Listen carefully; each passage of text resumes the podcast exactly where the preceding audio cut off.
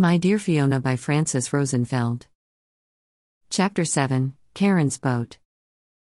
You shouldn't leave Stromness before you visit Hoy, the lady at the front desk suggested with a motherly demeanor which tried to restore my sunny outlook on life, now sunk by the sudden circumstance through which I found myself alone again.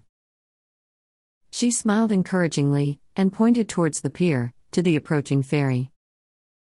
Hurry up, now. If you rush, you can get there before it leaves. She nodded approvingly in response to my befuddled expression, and I obeyed her suggestion without too much mental struggle. There were only a few people on the ferry, braving a fog so thick the contours of Graemsay Island, which we almost brushed on our way to Hoy, were barely visible. As I entered the mist, the world as I knew it stayed behind, its joys and its pains, the music and the laughter, the plans and dreams. A different place awaited at the end of the fog, and the other travelers, veiled in the mist, looked like shadows, sharing a ride with me in Charon's boat to the island of the dead. This realm beyond the mists you approach in silence. Nobody talked. We walked quietly, a distance from each other, to respect our solitary retreat, instinctively following in each other's footsteps along the wooden path snaking through the eerie wilderness towards the giant monolith of Dwarfie Stane.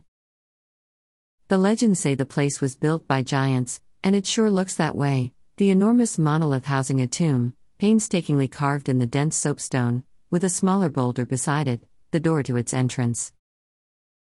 Who could build such a thing? Who other than giants, or dwarfs, says the lore. Here, under the deep sky, with nothing but wilderness and silence, one is inclined not to doubt those stories. Nothing seems matched to human scale, and the sparse vegetation growing between the red rocks makes it look like it belongs to a different realm. There is a grave not too far from Dwarfie Stane, that of Betty Corrigal. There are a lot of Corrigals around these lands, Fiona, but this blood of yours got to enjoy her final resting place alone on an island all to herself, in a romantic valley filled with flowers. Not a cheerful story, I'm afraid. It was a rough hike, through the waterlogged dirt to Rackwick Beach, and one I walked in silence, so transformed by the strange alien landscape and the whispers of the fog, I instinctively retreated inside myself, leaving all my expectations and reasons behind. I walked for an hour, maybe, noticing the shift in the landscape and feeling, rather than assessing, that we were approaching the shore. The beach revealed itself suddenly, past a bend in the rough path, and at its sight I had no doubt I had left my world behind. A mass of round boulders, polished and glimmering in the wet fog, lay between me and the sea, like giant empty snail shells of several species. Among them, the black ones stood out, glossier than the rest from the sea spray, and half buried in the shifting sand churned by the tide. We live our lives with expectations of what they should look like, and those expectations are rarely challenged except for moments like this.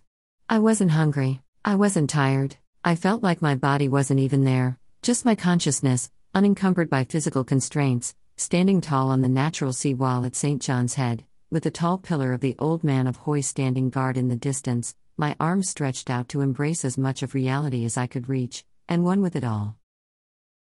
The Island of the Dead. I can't make heads and tails of this thought, and I can't shake it either. There's barely any trace of human habitation, of the living variety anyway. I followed the others back the way we came, without asking why, like birds orienting ourselves by the magnetic field of the earth and the movements of the sun, to catch the ferry back to Stromness before we found ourselves stranded on the island overnight. The fog lifted, and the sun came out, just in time for sunset, as we passed the flat green of Graemsay on our way back. You must be tired, the lady at the front desk welcomed me, smiling. It's a long hike. Hungry, I realized suddenly, as if my return to the land of the living brought back with it all the needs and frailness of the latter, and I felt inexplicable relief. Nothing a hearty broth can't cure, she replied.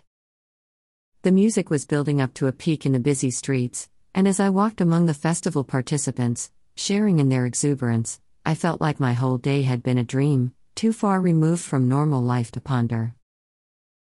There are experiences you talk about, photograph, and share, and then there are those that change your vantage point. They don't belong anywhere in this world.